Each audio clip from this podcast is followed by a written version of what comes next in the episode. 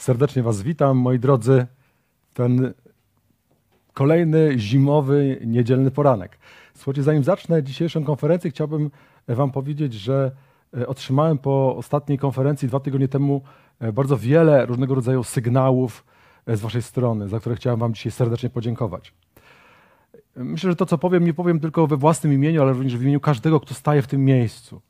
Kochani, nie chodzi o to, że ktokolwiek z nas chce sobie chwałę odebrać, że y, sobie chce chwałę przysporzyć. Y, wydaje mi się, że mm, bardziej chyba chodzi o to, abyśmy y, po prostu otrzymywali takie sygnały od Was, żebyśmy wiedzieli, że to słowo, które głosimy, że to nasze staranie jakby znajduje w Waszych sercach jakiś odzew.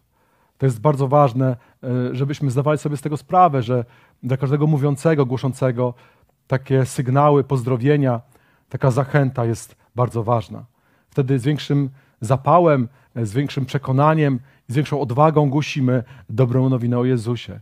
Tą prostą linię prawdy, e, która została nam objawiona w Bożym Słowie.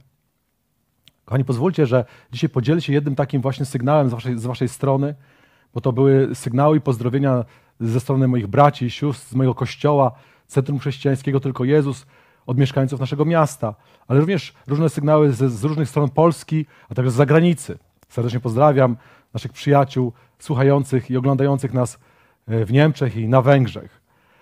E, I chciałbym z Wami podzielić się takim jednym mailem, który otrzymałem właśnie e, w tej sprawie, który otrzymałem w, w kontekście tego ostatniego słowa, który mnie niesamowicie zbudował i dotknął. Posłuchajcie. Witaj Romanie. W ostatnim słowie mówiłeś o tym, że dobro i zło nie mają części wspólnych. Tylko świat je miesza. Jak gdy jeszcze nie byłam nawrócona i przeżywałam prześladowania ze strony najbliższych, kiedyś zapytałem pan, zapytałam Pana, jaka jest granica, do której się posuną. Myślałam wtedy, że jest taka granica dla zła w tym świecie. Pan mi wyraźnie pokazał, o czym mówiłeś, że jest tylko jedna granica, która oddziela te dwie duchowe rzeczywistości widziała matematyczną prostą, gdzie jak gdyby punkt, był jak gdyby punkt zero. Ten punkt był granicą. Po jednej stronie dobro ciągnęło się do nieskończoności w górę, a po drugiej stronie zło ciągnęło się do nieskończoności w dół. Obie rzeczywistości nie mają wspólnych miejsc. Po stronie zła nie ma już granic i hamulców, ale jeszcze mniejsza, przepraszam, ale jest mniejsza lub większa głębia. Świadomy człowiek nie chce się znaleźć po tej stronie, bo to równia pochyła. Druga refleksja to kowadło. Opowiedziałam Twoje kazanie mojemu mężowi i zaraz odszukał mi w YouTubie warsztaty kowalskie i pokazał, jak wygląda prawdziwa kuźnia i kowadło. On urodził się na wsi i ma większe pojęcie o roli, uprawach, hodowli zwierząt i tym podobnych wiejskich rzeczach. Ja jestem miastowa. Mąż tłumaczył mi, że kowadło nigdy nie jest nigdzie zawieszone, ale stoi na silnej podstawie, na silnym cokole. Dawniej były to kowadła drewniane, teraz są żelazne. Gdy ten obraz przeniesiony na duchowy, biblijny przykład, to chodzi o nasze serca, które jest kowadłem, wtedy, kiedy cokołem jest Jezus Chrystus, nasza skała. On nas na nim utrzymuje i formuje oraz odbiera uderzenia, które zadaje nam zły kowal. Największe uderzenie, jakie mogło nas spotkać, czyli śmierć, Jezus całkowicie wziął na siebie. Chwała Mu za to. Jesteśmy przekonani, że ludzie, którzy nie mają tego typu wsparcia, bardzo cierpią i nawet trafiają do szpitali psychiatrycznych lub popełniają samobójstwa. Wspaniały przykład, wiecie, takiego pogłębienia tego, co mówiłem. I kochani, dzisiaj tak samo chciałbym niejako kontynuować to, co mówiłem dwa tygodnie temu i chciałbym zachęcić Ciebie i siebie do tego, abyśmy zaczęli przyjaźń z Bogiem. Drogi widzu, jeżeli takiej przyjaźni z Bogiem jeszcze nie rozpocząłeś, to chcę do Ciebie zaapelować, abyś zaczął przyjaźnić się z Bogiem. Nawrócenie, zawrócenie ze złej drogi nie jest bowiem niczym innym jak rozpoczęciem przyjaźni z Jezusem Chrystusem. Przyjaźni świadomej, przyjaźni głębokiej, przyjaźni opartej na miłości, na oddaniu, na wzajemnym zrozumieniu, przyjaźni, która odmienia nasze ludzkie życie, relacji, która staje się pewnym momencie naszego życia jakąś relacją szczególną, najważniejszą, najistotniejszą i najbardziej wpływającą na nasze życie. Zachęcam Cię, abyś rozpoczął taką relację z osobowym Jezusem Chrystusem.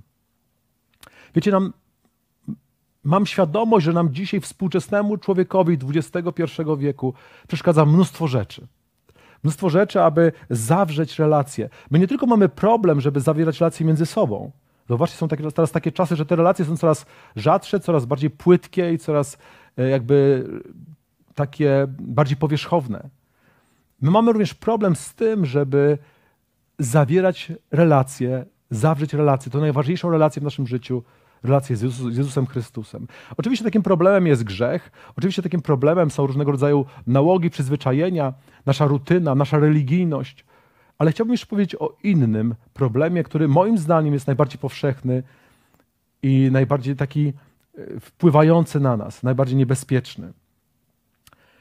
Takim bazowym fragmentem, o którym chciałbym się dzisiaj z Wami podzielić, będzie fragment z Ewangelii według świętego Łukasza z 17 rozdziału. 17 rozdział 26-36. Pozwólcie, że przeczytam. Jezus mówi tutaj o swoim powtórnym przyjściu, o czasach swojego powtórnego przyjścia i nawiązuje w pewnym sensie do przeszłości. No nie w pewnym sensie, ale nawiązuje do przeszłości. Posłuchajcie. Jak było za dni, gdy żył Noe, tak też będzie w dniach poprzedzających przyjście Syna Człowieczego. Ludzie jedli wtedy i pili, żenili się i wydawali za mąż, aż do dnia, gdy Noe wszedł do arki i nastał potop. I wszyscy zginęli. Podobnie było za dni Lota. Ludzie jedli, pili, kupowali, sprzedawali, sadzili i budowali. Aż w dniu, gdy Lot wyszedł z Sodomy, spadł z nieba ogień z siarką i wszyscy zginęli. Tak właśnie będzie w dniu, gdy zjawi się Syn Człowieczy. Jeśli wówczas ktoś będzie na dachu, a jego rzeczy w domu niech nie schodzi na dół, aby je zabrać. Kto będzie na polu, podobnie niech nie wraca. Pamiętajcie, co się działo z żoną Lota. Każdy, kto będzie próbował ochronić swoją duszę, straci ją, a kto ją straci, zachowa ją przy życiu. Mówię wam, tej nocy dwaj będą na jednym posłaniu, jeden będzie wzięty, a drugi pozostawiony. Dwie mleć będą obok siebie, jedna zostanie zabrana, a druga pozostawiona. Dwaj będą na roli, jeden zostanie zabrany, a drugi pozostawiony. Słuchajcie, Jezus, mówiąc o czasie swojego przyjścia, o czasach, które poprzedzają Jego przyjście, jestem głęboko przekonany, że my właśnie w takich czasach żyjemy. Ja nie wiem, kiedy Jezus przyjdzie. Czy za tydzień, czy za sto lat ale wiem, że już nie będzie żadnej innej epoki w dziejach ludzkości, która będzie poprzedzała ten czas przyjścia, powtórnego przyjścia Jezusa. Jezus powtórnie przyjdzie na ziemię i my żyjemy w czasach bezpośrednio ten fakt, to wydarzenie poprzedzających. Jezus, kiedy mówi o tych czasach, porównuje je do dwóch innych okresów. Dawnych, zamierzchłych. Jeden dotyczył czasu przed potopem, czasu Noego, a drugi dotyczył czasu przed zniszczeniem Sodomy i Gomory, czasu Lota. I posłuchajcie, tak króciutko przypomnę, o czym mówi Boże Słowo, jak mówi Boże Słowo na temat tych czasów. Posłuchajcie.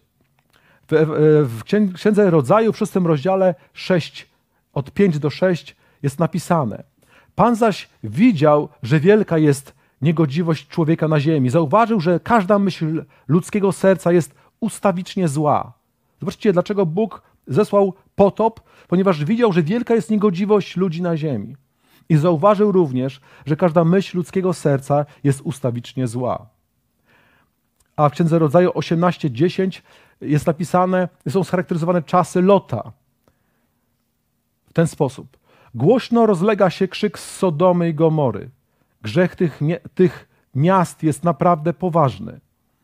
Jak się później okazało, zobaczcie, ten grzech był na tyle poważny i na tyle jakby masowy, że w tych miastach nie znalazło się nawet dziesięciu sprawiedliwych i Bóg musiał te miasta zniszczyć. Kiedy Jezus charakteryzuje nasze czasy, czasy poprzedzające swoje przyjście, mówi o tym, że one będą takie same jak czasy przed potopem i przed zniszczeniem Sodomy i Gomory. Mówi, że te okresy będą do siebie bardzo podobne. Krótko je scharakteryzujmy. Czasy Noego jedli, pili, żenili się i za mąż wychodzili. Czasy Lota znów jedli, pili, kupowali, sprzedawali, sadzili i budowali. Jezus, Jezus jak zwykle ma rację. Jezus jak zwykle mówi prawdę, kiedy prorokuje o naszych czasach. I mówi, że te czasy będą takie same. Że ludzie będą przede wszystkim jedli, pili, żenili się za mąż, wychodzili, kupowali, sprzedawali, sadzili i budowali. To będą takie same czasy. Zwróć uwagę, że Jezus, kiedy wymienia przymioty ludzkości i w tamtych czasach Lota i Noego i w czasach nam współczesnych nie koncentruje się na jakichś wielkich, strasznych niegodziwościach. Jezus nie koncentruje się na poważnych grzechach, jak autor, natchniony autor Księgi Rodzaju. Jezus nie koncentruje się na wielkich niegodziwościach. Jezus nie mówi na tym, nawet o tym, że myśli ludzkie będą ustawicznie złe. Jezus nie, nie nawiązuje do żadnych z tych rzeczy. Jezus mówi tylko opisując życie tych trzech pokoleń pokolenia Lota, Noego i naszego pokolenia. Jezus charakteryzuje to w ten sposób, że oni żyli normalnym życiem. Żenili się, za mąż wychodzili, dorabiali się, budowali, sadzili. Żyli normalnym życiem. Wiecie co, myślę sobie tak, że w tamtych czasach byli oczywiście tacy, którzy dopuszczali się tych niegodziwości, o których mówią, mówi na, na, natchniony autor Księgi Rodzaju że byli tacy, którzy rzeczywiście, których rzeczywiście grzech był bardzo poważny.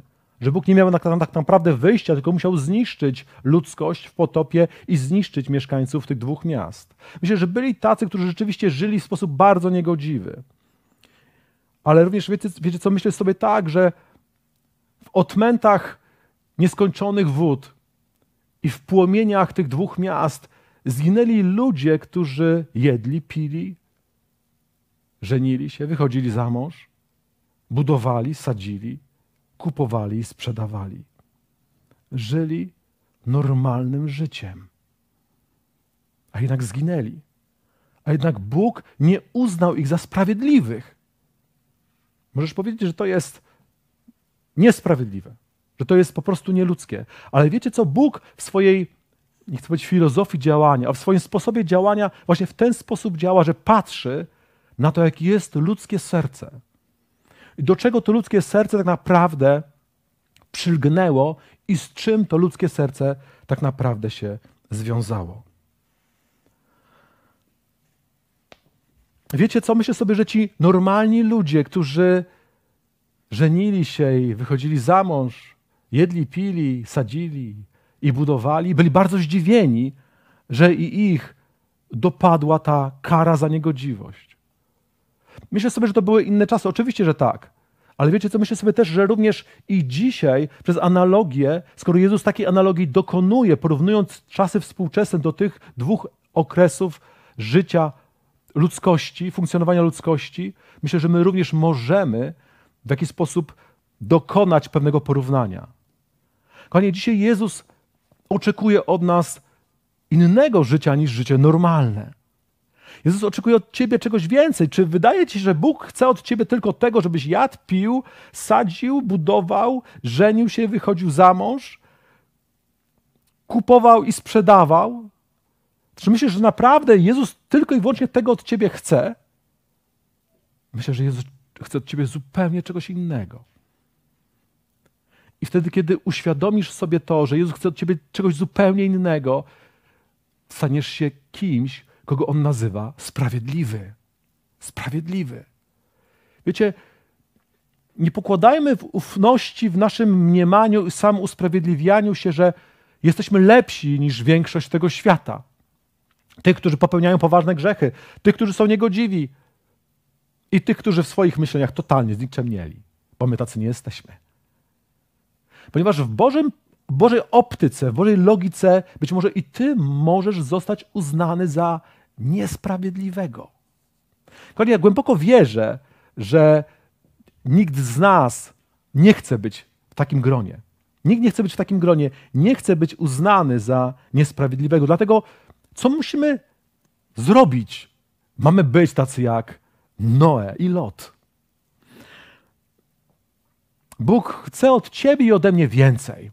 Tak jak więcej chciał od Lota i od Noego.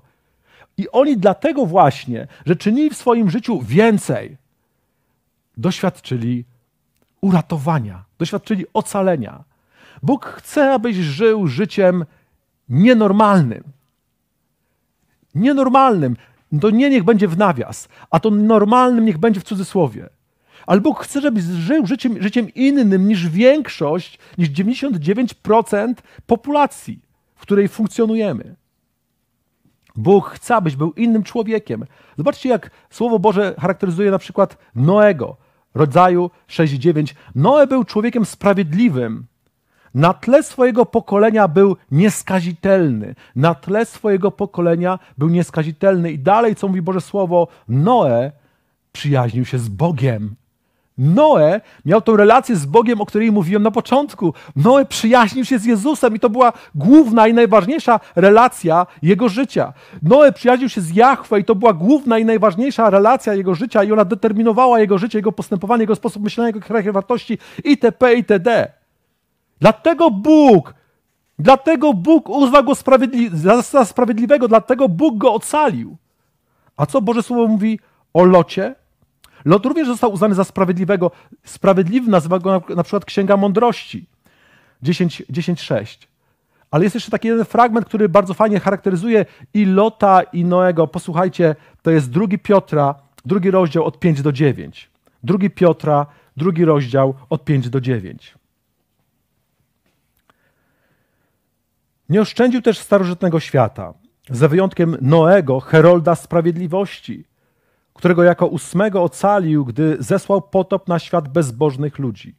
Podobnie doprowadził do zagłady miasta Sodomę i Gomorę, zamienił je w proch i w ten sposób postawił za przykład potępienia, które ma spotkać bezbożnych. Uratował jednak sprawiedliwego Lota, udręczonego rozwiązłym postępowaniem nieprawych, gdyż to, co ten sprawiedliwy widział i słyszał, gdy mieszkał wśród nich, całe bezprawie ich czynów burzyło spokój jego sprawiedliwej duszy. Widać zatem, mówi Piotr, natchniony przez Bożego Ducha, że Pan potrafił chronić pobożnych w czasie próby, a bezbożnych, bezbożnych zachować dla ukarania w dniu sądu. Masz być taki jak Noe, taki jak Lot. Masz się wyróżniać na tle Twojego pokolenia. Twoją relacją, Twoją przyjaźnią z Jezusem Chrystusem. I wynikającej z, te, wynikającej z tej relacji sprawiedliwością, moralnością, gorliwością dla Boga i swoistym udręczeniem duszy, która wypchnie Cię do ludzi na ulicę, abyś głosił im Ewangelię. Lot trwał wobec naporu.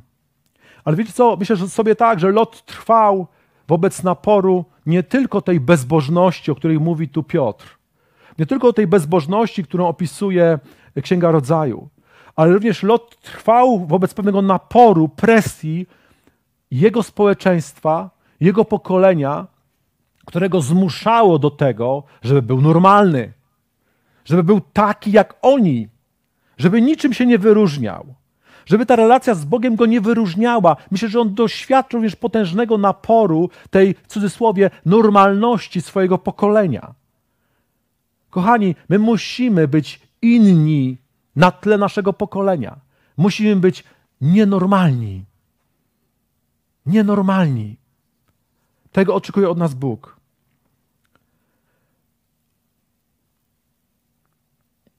Bóg był, wiecie, wobec jednego i drugiego Bóg był mocno zdeterminowany. Mocno zdeterminowany, żeby ich uratować. Bóg postanowił sobie, że ich oszczędzi.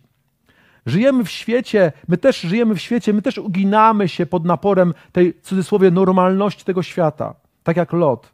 My także uginamy się pod naporem tego, tej presji, tak jak Noe. Ale wiecie, funkcjonujemy dopóki, dopóty ogarniamy i również w jakiś sposób przeciwstawiamy się tego, te, temu naporowi tej w cudzysłowie normalności naszego pokolenia, tego świata, który chce, abyś był podobny do tego świata, abyś żył tak jak ten świat, abyś miał takie same hierarchie wartości tak jak ten świat, aby twój styl życia niczym nie różnił się od tego świata. Kochani, jeżeli myślisz, że to, że to uczyni cię sprawiedliwym, bo masz inną teologię, to się mylisz. Jeżeli myślisz, że to cię uczyni sprawiedliwym, bo chodzisz do innego kościoła, to się mylisz. To się mylisz. Bóg chce, aby twój styl życia był zdeterminowany przez relację przyjaźni, jaką z nim masz. Czy nie uległeś tej normalności? Jak to sprawdzić? Już wam mówię. Przeczytajmy sobie fragment z, e, z Księgi Rodzaju 19 rozdziału od 15 do 16. Posłuchajcie, to jest taki kulminacyjny moment w historii właśnie Lota. Posłuchajcie. Rodzaju 19, 15, 16. Gdy zaczęło świtać, aniołowie naciskali na Lota: Ruszaj, wyprowadź stąd żonę i obie córki, abyś nie zginął z powodu winy tego miasta. Lecz gdy Lot się ociągał, aniołowie chwycili go za ręce, zabrali też żonę i dwie córki i wyprowadzili z miasta, zostawili go na zewnątrz. W ten sposób Pan okazał mu miłosierdzie. Inny przekład, w jakiś sposób jeszcze bardziej sugestywny, oddaje tą dramatyzm tej sytuacji. Posłuchajcie. O świcie owi wysłannicy przynaglili Lota, mówiąc: Wstawaj, weź swoją żonę i dwie swoje córki, które masz przy sobie, i odejdź stąd, abyś nie zginął z powodu nieprawości tego miasta. Uwaga, posłuchajcie, co teraz jest napisane. W tym pierwszym przykładzie, że się ociągło, a ten drugi przykład mówi tak. Gdy dalej biegali w kółko, ci wysłannicy, ci aniołowie, chwycili za rękę jego i jego żona, także za ręce obie jego córki. Pan bowiem chciał ich oszczędzić. Wiecie co? To, czy jesteś i w jaki sposób pod presją normalności, albo to, czy uległeś tej, w cudzysłowie, normalności. Wiecie, w czym się przejawia? W tym, wokół czego się kręcisz, wokół czego biegasz, wokół czego chodzisz w kółko. Jeżeli wiecie, jeżeli jesteś w swoim życiu jak taki człowiek, który ma w środku swojego serca palik i uwiązał swoją nogę albo swoją szyję do tego palika i robi kółeczko, a ten palik nazywa się twoje ego, to kochany, kochana siostry, kochany bracie, kochany słuchaczu, ulegasz normalności, bo ten świat kręci się wokół siebie. Bo ten świat właśnie kręci się wokół tego symbolicznego palika, którym jest jego ego. Chodzi w kółko wokół swoich potrzeb, pragnień, porządliwości, praw, przywilejów i tak dalej, i tak dalej. Jeżeli jesteś taki sam, kręcisz się wokół siebie, to ulegasz normalności. Jesteś podobny do tego świata i nie jesteś sprawiedliwy. Ponieważ Bóg, jeśli przyjaźnisz się z Bogiem, chce, abyś się kręcił wokół Niego, wokół Jego spraw, wokół Jego królestwa, wokół Jego Ewangelii. Bóg chce, abyś się kręcił wokół Niego, żeby On był w centrum Twojego życia. Kochani, zobaczcie, oni nie robili przecież nic złego. Znowu wracam do tego, co mówiłem. Oni, ci nie robili nic złego, tylko jedli, pili, pracowali, kupywali, kup, kupowali, sprzedawali, budowali i sadzili. Nic nie robili innego. Co ten świat robi? Jeżeli robisz to, co robi ten świat, to kręcisz się wokół siebie. Biegasz w kółko wokół siebie. Biegasz wokół rzeczy, biegasz wokół cielesnych ambicji, biegasz wokół tem, tego, żeby się temu światu podobać. Biegasz wokół zaspokojenia swoich własnych potrzeb. Bóg nie tego od ciebie oczekuje. Bóg nie chce, abyś tak żył. Wiecie, przypomina mi się przypowieść. Pamiętacie tą przypowieść Jezusa o zaproszeniu na ucztę? Pamiętacie, czym mi wypominali się ludzie? Kupiłem pole, kupiłem pięć wołów, ożeniłem się. Ci ludzie na zaproszenie Jezusa jakby tłumaczyli się niczym innym jak normalnymi rzeczami. Nie grzechami, nie niegodziwościami, niepoważnymi przewinieniami to nie to ich oddzielało od Boga. Oddzielało ich od Boga przywiązanie do normalności. Napisane jest, że żaden z tych, którzy byli zaproszeni, nie, skosz, nie skosztował uczty od Pana. Ta przypowieść, 14 rozdział. Przeczytajcie sobie tę przypowieść. Bogu naprawdę nie chodzi o normalność w Twoim życiu. Bóg chce, abyś wypełniał Jego wolę, abyś się kręcił wokół Niego. Wiecie, kiedy jesteśmy otoczeni rzeczami, kiedy kręcimy się wokół własnych spraw, kiedy kręcimy się wokół własnego ego, wiecie, co, czego może nam zabraknąć? Duchowego refleksu. Duchowego refleksu. Zobaczcie, kiedy Jezus, Jezus mówi dalej tą przypowieść, mówi o tym, że jeżeli wtedy, kiedy On przyjdzie, ktoś będzie na polu, jest mówi o tym, żeby co? Żeby ten ktoś nie wracał. Jeżeli będziesz na dachu, nawet nie schodź do domu po, po swoje ulubione rzeczy. Więc ja myślę sobie tak, że Lot i jego rodzina biegali po mieszkaniu, zbierali kolejne rzeczy do swoich sakw, do swoich plecaczków. To im się podobało, tamto im się podobało, tego im było szkoda, ociągali się, ponieważ bardzo fajnie podobało im się ich, ich, ich, ich mieszkanko. I byli przywiązani do tego wszystkiego, co w, w nim było. I ledwo z tego powodu uratowali swoje życie. Bóg chce, mój drogi słuchaczu, drogi widzu, abyś inaczej podchodził do swojego życia. Abyś w swoim życiu właśnie relację z Jezusem uczynił priorytetową. Ponieważ kiedy On przyjdzie, może braknąć ci duchowego refleksu. Możesz nie zdążyć, otoczony rzeczami, w, w odpowiedni sposób zareagować. Myślę, że nie rozumiecie.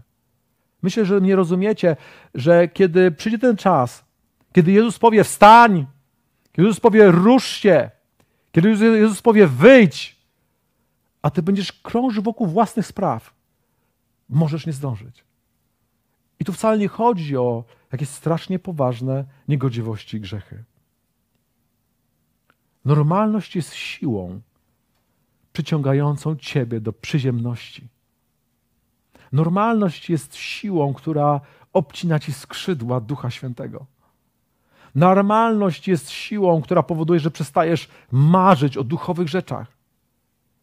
Normalność jest siłą, która powoduje, że przestajesz mieć duchowe ambicje.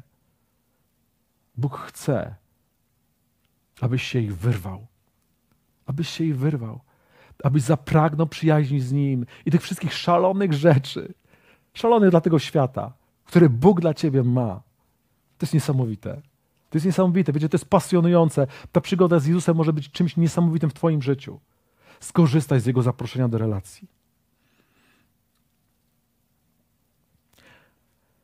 W Ewangelii Łukasza 21, 18 Pan Jezus mówi, że kiedy przyjdzie ten czas, Mamy wyprostować się i podnieść głowy, gdyż zbliża się nasze odkupienie. Wyprostować się, stanąć prosto, to nabrać otuchy, to odbudować zaufanie, to odzyskać nadzieję. Bogu zależy na Twoim ocaleniu. Mój drogi, Bogu zależy na Twoim ocaleniu. Bóg chce Cię oszczędzić. Bóg chce Cię wyprowadzić z miasta na zewnątrz. Bóg chce Cię wyprowadzić z ognia na zewnątrz. Bóg chce, abyś był wolny i ocalony. Bóg poświęcił Jezusa, Chrystusa na krzyżu, aby umarł za Twoje ocalenie. Bóg chce, abyś był ocalonym człowiekiem. Podnieść głowę to znaczy spojrzeć na krzyż Jezusa. Podnieść głowę to uświadomić sobie, że moja relacja z Bogiem jest najistotniejsza w moim życiu. Że ona powinna być najistotniejsza, wokół niej powinienem się kręcić. Duch Święty będzie na ciebie naciskał, tak jak aniołowie naciskali na Lota i jego rodzinę. Bóg będzie cię przynaglał, będzie, cię, będzie do ciebie apelował jak aniołowie. Wstań, ruszaj, wyprowadź swoje życie ze złego miejsca. Wyprowadź swoje życie ze złego sposobu myślenia. Wyprowadź swoje życie z, chci, z pułapki chciwości. Wyprowadź sobie swoje życie z pułapki y, stanowienia, bycia, znaczenia.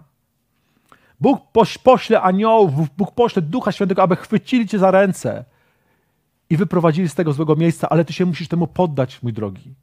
Bóg sam tego za ciebie nie zrobi. Ty musisz mu się poddać, musisz być mu posłuszny. Musisz ruszyć się z tego miejsca. Wiecie, jak spuentować tą, tą historię, jak spuentować to, co chcę wam dzisiaj powiedzieć? Powiem tylko w ten sposób, że ludzie kręcący się wokół siebie tworzą kościół, który kręci się wokół siebie. Kościół niemisyjny, nieapostolski, nieewangelizacyjny, kościół zajęty sobą, kościół mnożący coraz więcej wygodnych służb, coraz większą ilość wygodnych służb, kościół mnożący coraz większą ilość przeróżnych inicjatyw, ale kościół nierosnący. Kościół z ludzi, którzy kręcą się wokół siebie, oni mogą być naprawdę bardzo pobożni, bardzo moralni, ale kręcą się wokół siebie, to kościół, który nie rośnie. To kościół, który nie wydaje owoców Ducha Świętego. To kościół, w którym uczynki wiary, szalone uczynki wiary, szalone dla tego świata, zostały zastąpione przez bardzo normalne i bardzo przewidywalne uczynki wynikające z Twojej i mojej religijności. Biblia je nazywa martwe uczynki. To są martwe uczynki. Bóg chce, aby Kościół był pełen ludzi, którzy kręcą się wokół Niego, wokół Jego spraw, wokół Ewangelii.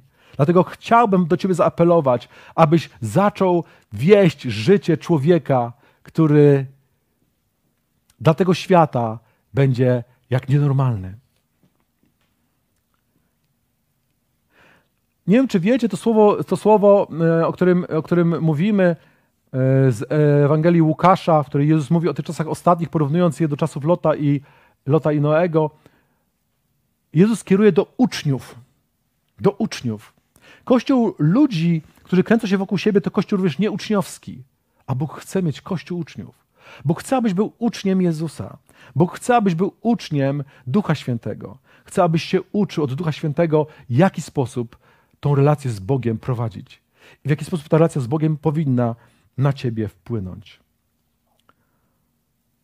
Bądź więc jak Noe, sprawiedliwy na tle swojego pokolenia, nieskalany, ale przede wszystkim jako ten, kto, kto ma przyjaźń z Bogiem. Bądź jak Lot, nie uginaj się wobec grzechu, wobec również normalności, która wymusi w tobie bieganie w kółko.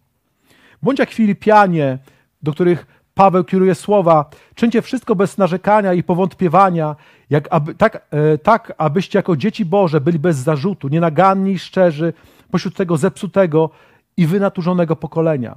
Na jego tle świećcie jak gwiazdy na niebie. Trzymajcie się przy tym słowa życia.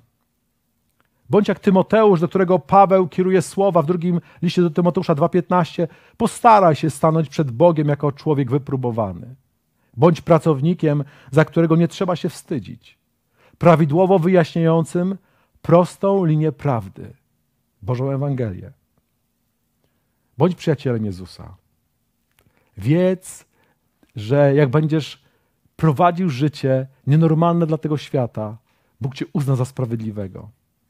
I ocalejesz. Ocalejesz, doświadczysz życia w obfitości, nie tylko w doczesności ale również kiedyś, kiedy spotkamy się z Nim, kiedy będziemy doświadczać tej wspaniałości, tego wieku, tego czasu, który przygotował nam Bóg w Jezusie Chrystusie. Bądźcie błogosławieni, a wszystko to, czego się dotykacie, niech będzie również błogosławione przez Boga. Pozdrawiam.